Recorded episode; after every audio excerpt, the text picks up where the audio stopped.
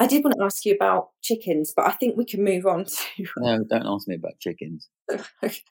Are you still really sad about the chickens? I am. I'm sad. You know, I've, I've got four little animals um, that, that wandered around our garden, and now there are no little animals that wander around our garden. And it's kind of a mis- not a mistake, but not to lock them up better in um, the the springtime when foxes uh, maraud more you know, more often. And yeah, I feel really bad losing my chickens, but they were just little little souls that used to peck around wherever I went. I know the chickens were amazing, and when we came to visit with my daughter Grace, um, she was very excited about the, the chickens, and we had to tell her that there were no chickens. But she took it quite well. Oh, please, that's all right. That's a weight off. well, she was pleased with the cat anyway. As we say, life goes on, doesn't it? Yeah, I know it does. It does. When is the right time to die? Hello, I'm Nyree.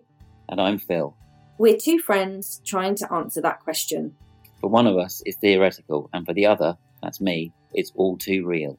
In this series, we'll follow Phil's journey living with an incurable and life ending illness and unpack some of the key debates around assisted dying, with some help from experts and campaigners. I wanted the chance to have this discussion in the UK courts. I never got that chance, but this is my story, and this is my podcast.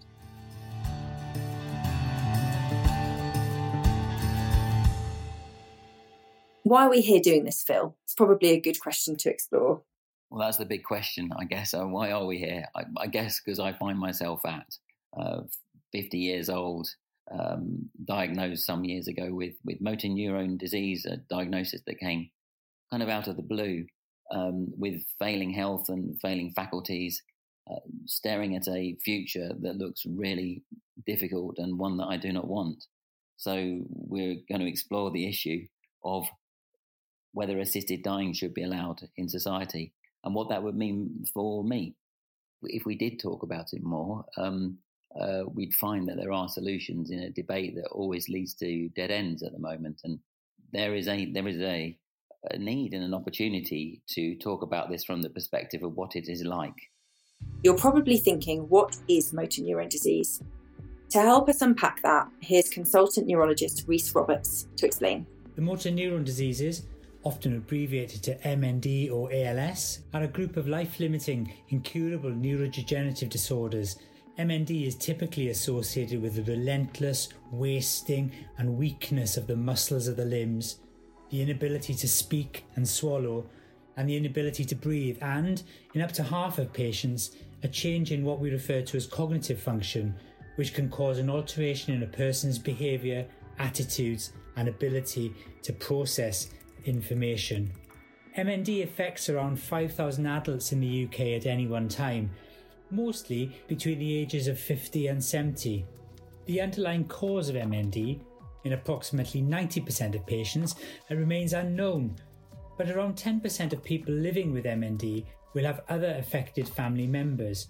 Median survival from symptom onset is said to range between 2 to 3 years, but the progression in each individual can vary with time from first symptom to death, ranging from weeks to over 10 years. Until an effective treatment emerges, the management is focused on maintaining quality of life by the input of specialist health professionals working as part of multidisciplinary teams. That's the cold, hard medical outline of motor neurone disease. When we recorded some conversations a few months ago, you took us back to the moment you were first diagnosed, and we've got that, that clip to listen to here. You know, after a, a while of feeling a bit peaky, un- underpowered, unwell, I went to see a doctor and we did the usual tests at the GP. And the GP said, "You know what? There's nothing wrong with you." Um, and I said, "You know what? You know what, doc? I think there is." And um, he said, "Well, I don't know where to look, and I don't know why." But I then said, "Well, how about we look at neurology?" And um, I got a, referred to a neurologist, and they started running tests and um, and then I went through about six, seven, eight months of further tests, and one thing was ruled out, and another thing, other thing was ruled out, and slowly, Charlie, my wife, started to get more and more concerned. Whereas I thought, well, everything's been ruled out, it must be okay. but she'd read a bit more than I had. And then one day in it was May May 2014, we went down to Addenbrookes after a battery of tests, some nasty ones, and um, saw a neurologist. And uh, I guess if you walk into a waiting room or a, a therapy room, and um, there's a guy um, with a polo neck shirt and a beard um, sat next to the, the consultant wearing a tag saying hospital counselling services, one should guess it's not going to be good news. And it wasn't good news. And, and you know, the, um, uh, the consultant hit me straight between the eyes. I mean, it was a pretty brutal diagnosis. The tests confirmed that as, as far as she was concerned, I had motor neurone disease. That means um, I could expect no more than two or three years um, to, to live on average, and that I should really now go home and think about the world and um, prepare for the end. We were both in the room. I think she had an idea of what was coming, and I didn't. And I remember we, you know, we left that room, kind of in silence. Went back to the car. Um, it was a, a, beautifully sunny uh, May day in in Cambridge. Um, uh, stuffed one pound coin after another into the uh, car parking machine and navigated our way home and we made it all the way um, to the drive here before we broke down. I know I said I had to go and call my mum, and um, yeah, then we had to go and pick up our girls from from primary school. What's changed since then? Because lots changes in a short amount of time for you, doesn't it? Yeah, it can do, and I'm I'm I'm progressing, as they say, um, slowly, relative, very slowly by disease standards. Um, I'm just about to chalk up year number seven, uh, starting in um, three weeks' time. That'll be the seventh anniversary of the diagnosis. So, but I'm really fortunate to still be here. I'm really lucky to still be alive um, compared to the vast majority. But it it becomes harder with kind of every month. So every month, sometimes even every week, I lose the capacity to do something and have to find an alternative means of doing something.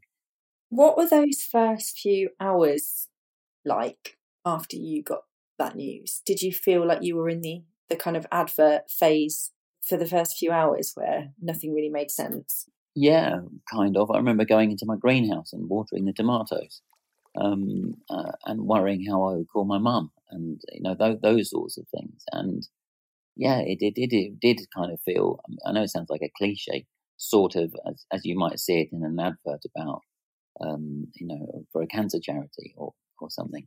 I remember feeling uh, panicked, which I guess is another usual stage, really, really panicked about everything that would have to be done. And, I, and that's perhaps a, a business person's way of trying to turn it, you know, even one's demise into a project. You know, I needed a will, we needed powers of attorney, we needed to work out whether how we could, how much of our lives we could finance, you know, all that basic stuff. I wanted to understand what I could do to flatten the curve if there was anything. I wanted to research possible cures, even if they're outlandish. And unfortunately, I still had energy then. And I think about that and I think I was lucky to have it. Do you track the anniversary since diagnosis? Has it become a kind of significant day in your calendar? No, well, it's, it's a day to forget, really. But I am now. I think this is the first time I'm really thinking that more than ever before. This is probably you know my last spring or my the last time I'm seeing blossom on the trees or bluebells in the woods or whatever that is. That's very. It does make life quite quite poignant. And with time running out, I am beginning to count. In fact, I'm beginning to count months. Really, to be quite honest, I'm beginning beginning to count short periods of time. And that's a change since last time we spoke. I think it's probably with the onset of really noticeable breathing problems. Um, that's got me on, on a ventilator part time. I think that is really existential. Yeah, you, you get chucked on a ventilator, you're being breathed for by a machine, and that that really makes you think about life because obviously no breathing, no life, and most breathing that I've ever done in my life has been a subconscious thing. So all of a sudden, nearly all of con- nearly all of breathing has become conscious, and and that is really suddenly feels um, um, what's the word you, you, you sense the passing of of life and the passing of time through breath that is beginning to become a labor. How much time do you spend thinking about how ill you are? That might sound silly, but I'm trying to dig into kind of what your how much time you spend thinking about your diagnosis and stuff that's affecting you and what your kind of coping me- mechanisms are for when you do think about that. To start with, when I was reasonably well, I I thought I became really calm and accepting and patient. And um, I spent a few years thinking, well, I'm doing well. I'm I'm stretching and doing yoga and I'm meditating a lot and I'm feeling calm and I'm, I'm seeing the colours in the flowers and I, I understand the beauty of the world and all that sort of stuff. And I sort of thought, well, maybe I've got this. Maybe I've got this kind of under control. But then uh, the body has gone through a stage beyond which I can do almost nothing. And I felt this rising current of something I've had a lid on for a while, just just kind of burst through the manhole cover of, of, of my mind. I mean, as we speak now is a good example. I'm sat in a nice environment at my kitchen table, um, in a chair. All is good, apart from the sun's come out, and the sun is beating down upon upon me as we make this recording, and there's nothing I can do about it. What I would like to do is take my jumper off, uh, take my shoes off, and draw the curtain, but I can't, and there's no one here, and it's just it's just um, me and you over the ether. So it's it's kind of living with that moment to moment discomfort, and you know, bearing in mind there are people who have been profoundly disabled, um, much well, much more disabled than me for much longer, and have learned to live with this. Some of this is me learning how to deal with minor inconvenience and suffering, and uh, but I am struggling with that. Do you think you've fully processed stuff at this point? No, I'm, I'm not sure I fully processed stuff now. I think no, as a as a 43 year old kind of bloke, um, I hadn't processed much of it at all the, just the crazy thing of leaving that um, room and feeling absolutely fine. I was absolutely fine, apart from some twitching muscles and a, slightly weak left thumb at the time.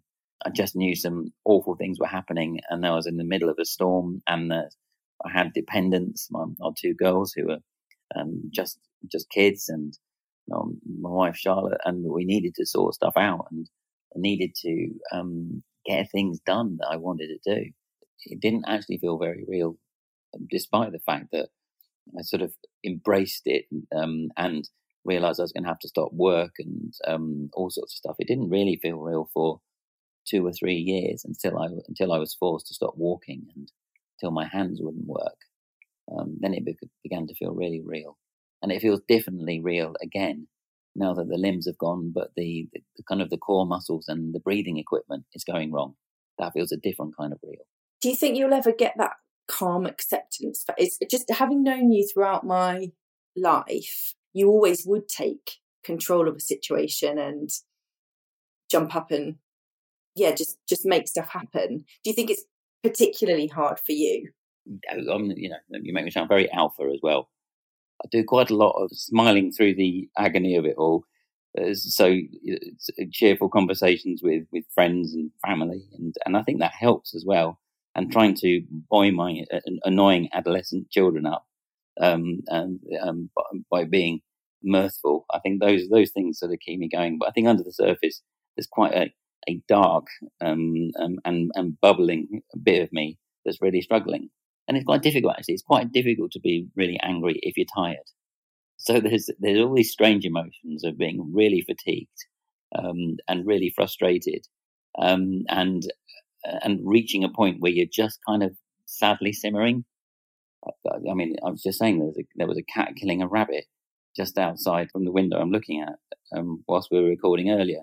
And I wanted to say, stop, just give us a second, you know, run outside, separate the cat, um, save the rabbit, and um, feel like I've done a good thing for the day. But of course I can't. And, and those are the feelings of helplessness that that bring a lot of frustration that, that, that simmers. I remember the phone call that you made to me to tell me the news about your diagnosis. And you said that you didn't want me to be too worried or too sad, um, but that you had quite a serious um, diagnosis.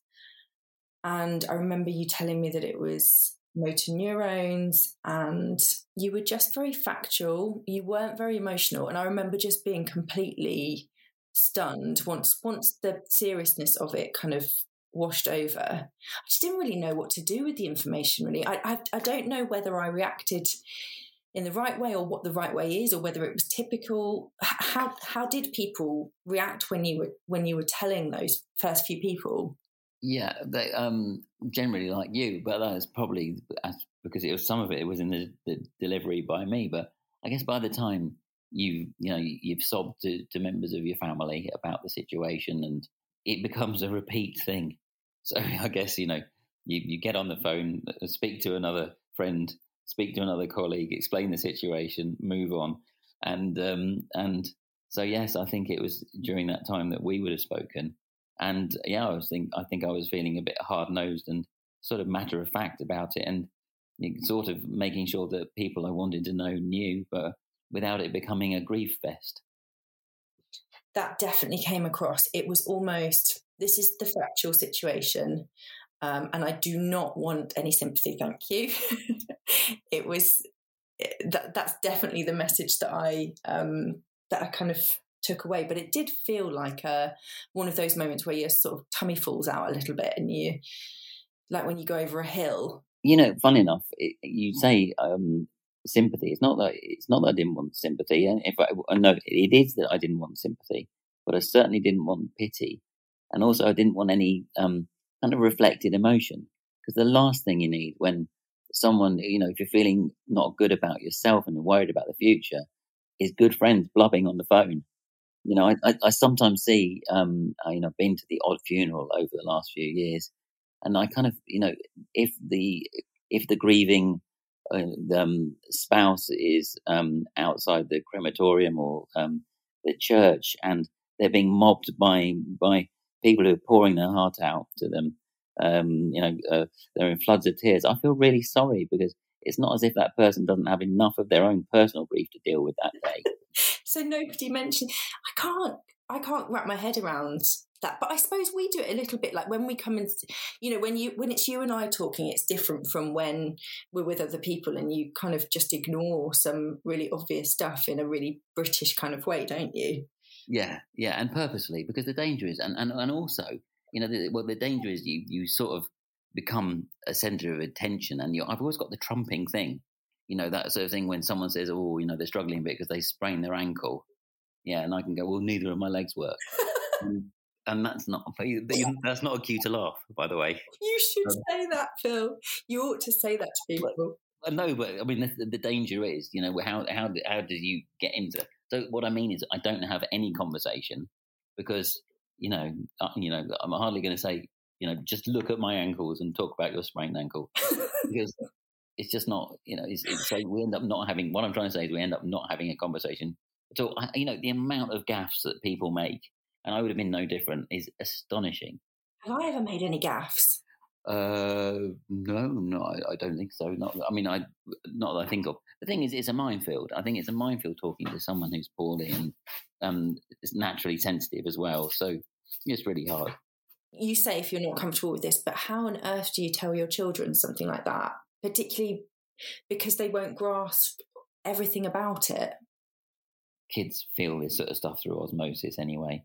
And the we decided that we would tell them fairly soon after I was diagnosed, not straight away, but I think it was within a month or two. And we sat them one down one day after school and kind of had that sort of chat across the kitchen table saying that something, you know, I, I've been told by a doctor that um, something um, bad was going to happen to me, that it was motor neurone disease, that we didn't really want them to use those words or look them up um, on the internet. Um, but that was the disease. The disease said that, you know, I would be getting worse and that I would die over a period of time. And then I gave them the kind of white lie, which I remember being so troubled about and it paining me so much, for, you know, looking them in the eye and saying, but I would be there until they were ladies. And of course, you know, that's the kind of word that, that children use. They were nine and 11. And that, in a way, I think, I don't know, I must, I'll ask them um, sometime soon whether that computed. Because I think in kids speak, that is, I'll still be around until it's as far off as you need to be.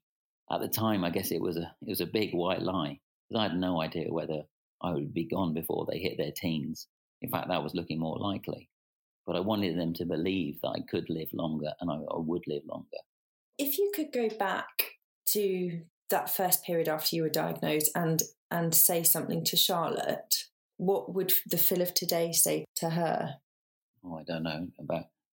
I really don't know. Um, you know, I, I apologise to Charlotte all the time because I'm embarrassed about myself and uh, and um, I'm what's the word? I, I feel terribly for the way that her life has turned out as a result of, of mine. And um, none of us, neither of us planned for this. Neither of us would, of course, hope for it. And she's got a really raw deal out of this. You know, she said she'd stay with me in sickness and in health, and and she is, but it's not what she would have wanted for her life. So I don't know um, what I would have said would have said now to Charlotte because it, it's it's really hard. I mean, other than we kind of we will get through, we will do this together, which we sort of do, and we sort of are. What would you say to that, Phil? In that in that short period after diagnosis, things that you would do differently. Yeah, only myself. You know, the, this the fantasist that believes it's all going to be all right, that you're going to be the jammy one, that um, uh, that it's going to be wrong, that the diagnosis is going to be, you know, be false. There'll be a mimic disease or a virus, or someone will put your blood tests and filed them wrong. You know, those are all the things that I guess you hope for, and um, and none of that happened. That sort of belief that you'll you'll escape. Since your diagnosis and everything changed, have you still been able to find those kind of lighter moments in life and smile and laugh? Yeah, yeah, definitely. And if anything, it's felt like a license to be a bit irreverent and to do things that just are a bit more maverick than usual. So, so yeah, I, yeah, for sure. We we have gone out. We have traveled places that we otherwise wouldn't. We have done stuff that we haven't. I, you know, I had a bit of time and energy and space, so I've written two or three little books and um, enjoyed doing that, which are themselves kind of light.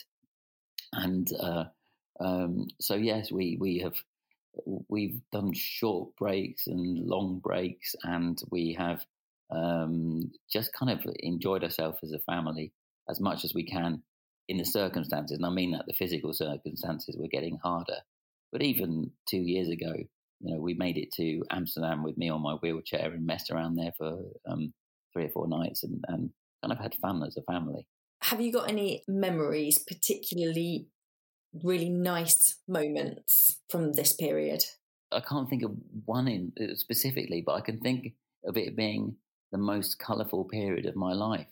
Um, the certainly the previous, the first you know five years of, of being well and it getting worse were the the period of life where I think we had we had a load of enjoyment and um, it just felt very very bright and active and I felt very present in a lot of the things we did. You know, we um, I just remember, you know, instead of going to Cyprus, we'd say, well, okay, let's go to North Cyprus and explore all the way up to the very top. And been to India and we've been to Africa and stuff that I probably wouldn't have done with the um, the girls if there hadn't been this impetus. You know, we went around a, a bit of jungle in the Gambia with me on a micro scooter. It's just stuff that we wouldn't have done probably anyway. I felt a little bit egged on by the the need to um, not have a bucket list, but just to enjoy where enjoyment was available. I wanted to ask you about my favourite topic. Oh, not Becky. Yeah. How did you know? How do I know? I know it's going to be about Becky the carer. I mean, fair enough, is it? it makes, yeah, I mean, Becky the carer. That sounds that, that that's that sounds not very nice. But what are you going to ask me then, Nyree? Go on. Well, I was just going to ask how I don't know why I'm so interested in this, but I was going to ask you how it's going because when we recorded a few months ago, you were just about to start the kind of personal care thing. So how's it going? Personal care is going all right. I mean, I mean how, how intimate do we have to get? I, I mean, um, I've got this very nice and very professional carer called Becky who arrives at nine thirty in the morning a couple of days a week, and and and and I guess you'd say she showers me, but um, you know, it's it's, it's I don't know. I mean, I, I don't know where to place this experience because I haven't got much frame of reference around it. At one of the end of the spectrum, it's not very erotic, and at the other, it's not very in- interesting. I mean, she talks about her primary school kids. I talk about my secondary school kids. She tells me about her two Staffordshire Bull Terriers, and and we we just kind of we get on with it. And and all the time, of course, she's got clothes on and I'm naked, and she's trying to um, apply sort of ointments and, and lotions to me and stuff like that. which I've got loads now. You wouldn't believe it. I think, and um, yeah, that's that's sort of how it happens. But the, the, I guess the thing is that surprises me is all on the clock. So if you kind of if you pay for an hour of caring, you really need your hour of caring.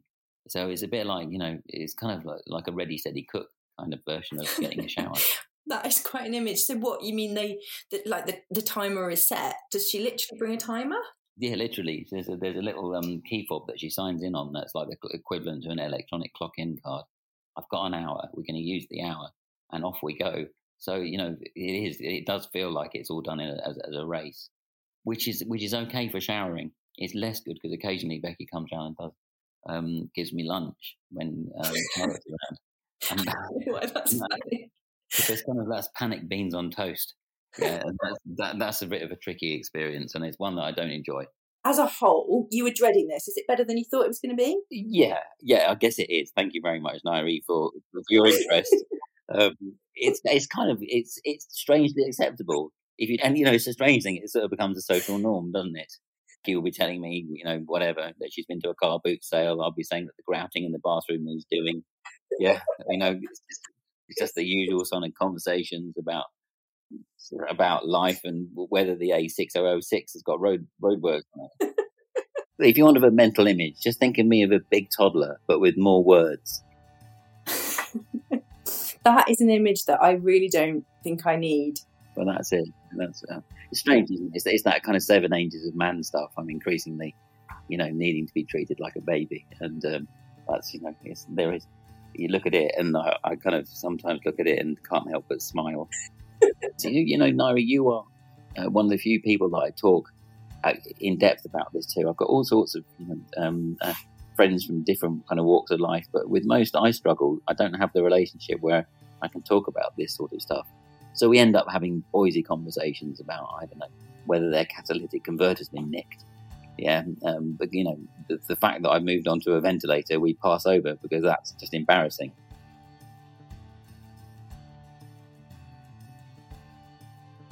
In volume one of this podcast, we've got to know my friend Phil a little better. We'll do more of that next time and explore the issues surrounding assisted dying, the legal side of things, the concerns some people have, and where in the world allows assisted dying and how it works there. See you soon.